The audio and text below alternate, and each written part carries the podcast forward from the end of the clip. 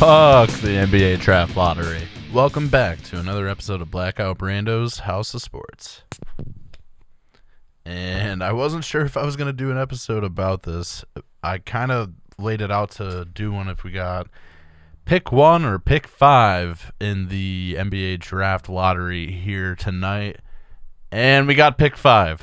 So I'm a couple beers deep and I'm kind of ready to bitch, I guess, and vent a little bit about this because it just feels like the the most Detroit outcome here for us to land, you know, the lowest pick we could have got. But I also do think some people are overreacting to us getting pick five.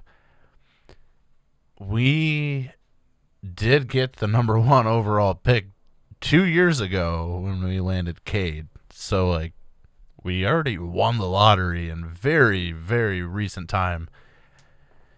Did we really get that fucked overall? Like we still have Cade. Is that just an afterthought now? Or where are we at with that, I guess, is a question that we can ask ourselves going into this season. Because he should come back to pre injury Cade form, I would say.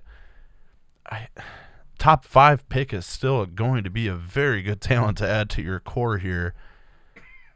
Maybe the James Wiseman trade makes more sense now because we're not getting Victor. Now, aside from all that, this still sucks. Obviously, this is fucking terrible.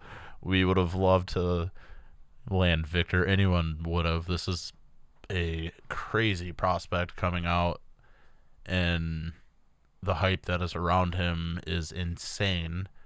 Getting talked about in the likes of LeBron already pre draft. Like, more hype than Zion, I think, at this point already. And Zion had blown up on social media because of his dunks before really a lot of players had used social media to that advantage. Like it was there obviously, but I think Zion executed on that a lot. And now we see Victor not even needing that as much. The media is doing it for him again, like LeBron the media is doing it for him.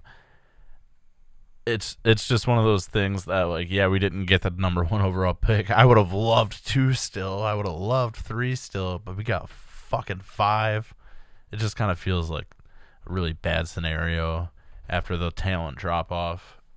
Um, if we would have got two, Scoot Henderson would have been a phenomenal like consolation prize for taking the second pick overall instead.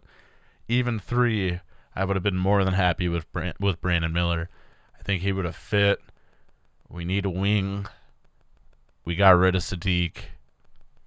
Bogey's only or uh yeah, Bogdanovich is only going to be here for a little while. You can't expect him to make a long run with this team. Whether he gets traded or rides out the end of his contract, either way, he's seen but the early days of his career are long gone. And unless you really trust Isaiah Livers to be that guy, you need a wing. And Brandon Miller would have fit that a lot. So any of the top three picks would have been phenomenal. But we land at five, which kind of seems like a a mixed valued pick. You don't really know for sure who will be there yet. It's very early. So it's it's hard to pinpoint that. Jarace Walker from Houston couldn't be there. He had a pretty solid run. I, he kind of reminds me of Beef Stew a little bit it's tough to plug and play him into our lineup right now without taking minutes away from somebody that you want to get a lot of minutes this year. So that's a tough fit. One of the Thompson brothers could be there. Brandon Miller might fall because of the outside basketball issues that happened obviously with him. I just I can't really see that. So you're kind of in a weird spot at five. You don't know who's going to be there, especially this early. And now us fans are just to sit here and fucking dwell on this and overreact like a lot of people already are. Because realistically, like even pick five could still be great fucking value.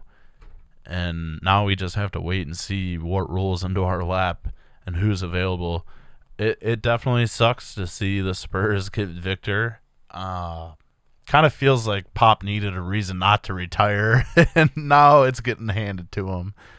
But you know, it's probably it's a great landing spot for him still.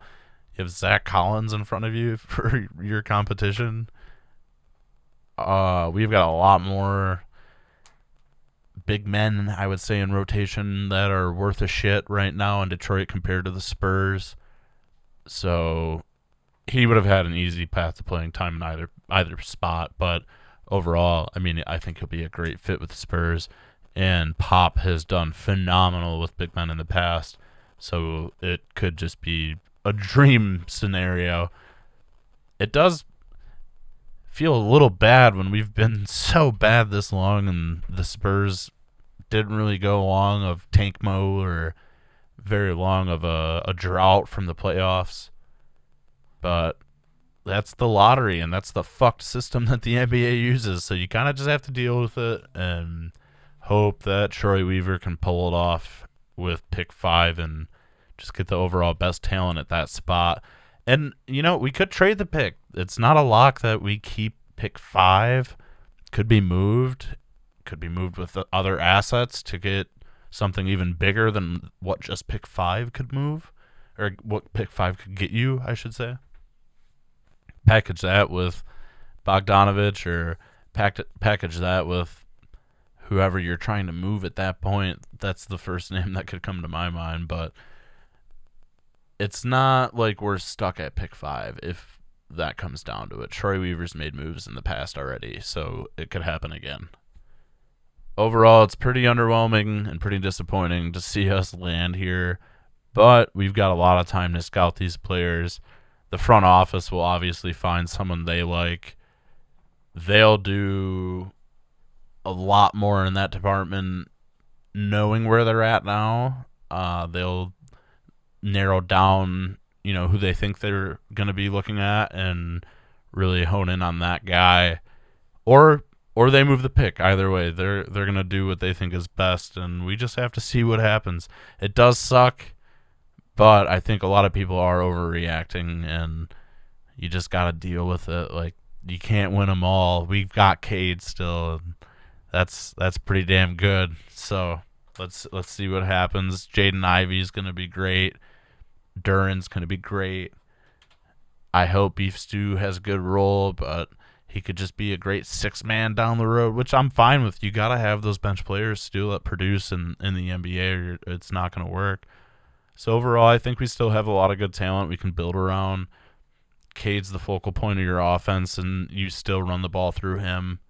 And now you just continue to build other pieces that you think will fit your timeline and other players that you think fit your your mold of the team you're trying to build here.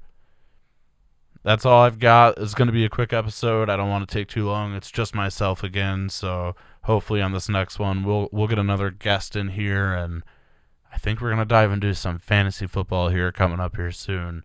So tune into that. Thanks for listening to another episode of Blackout Brando's House of Sports.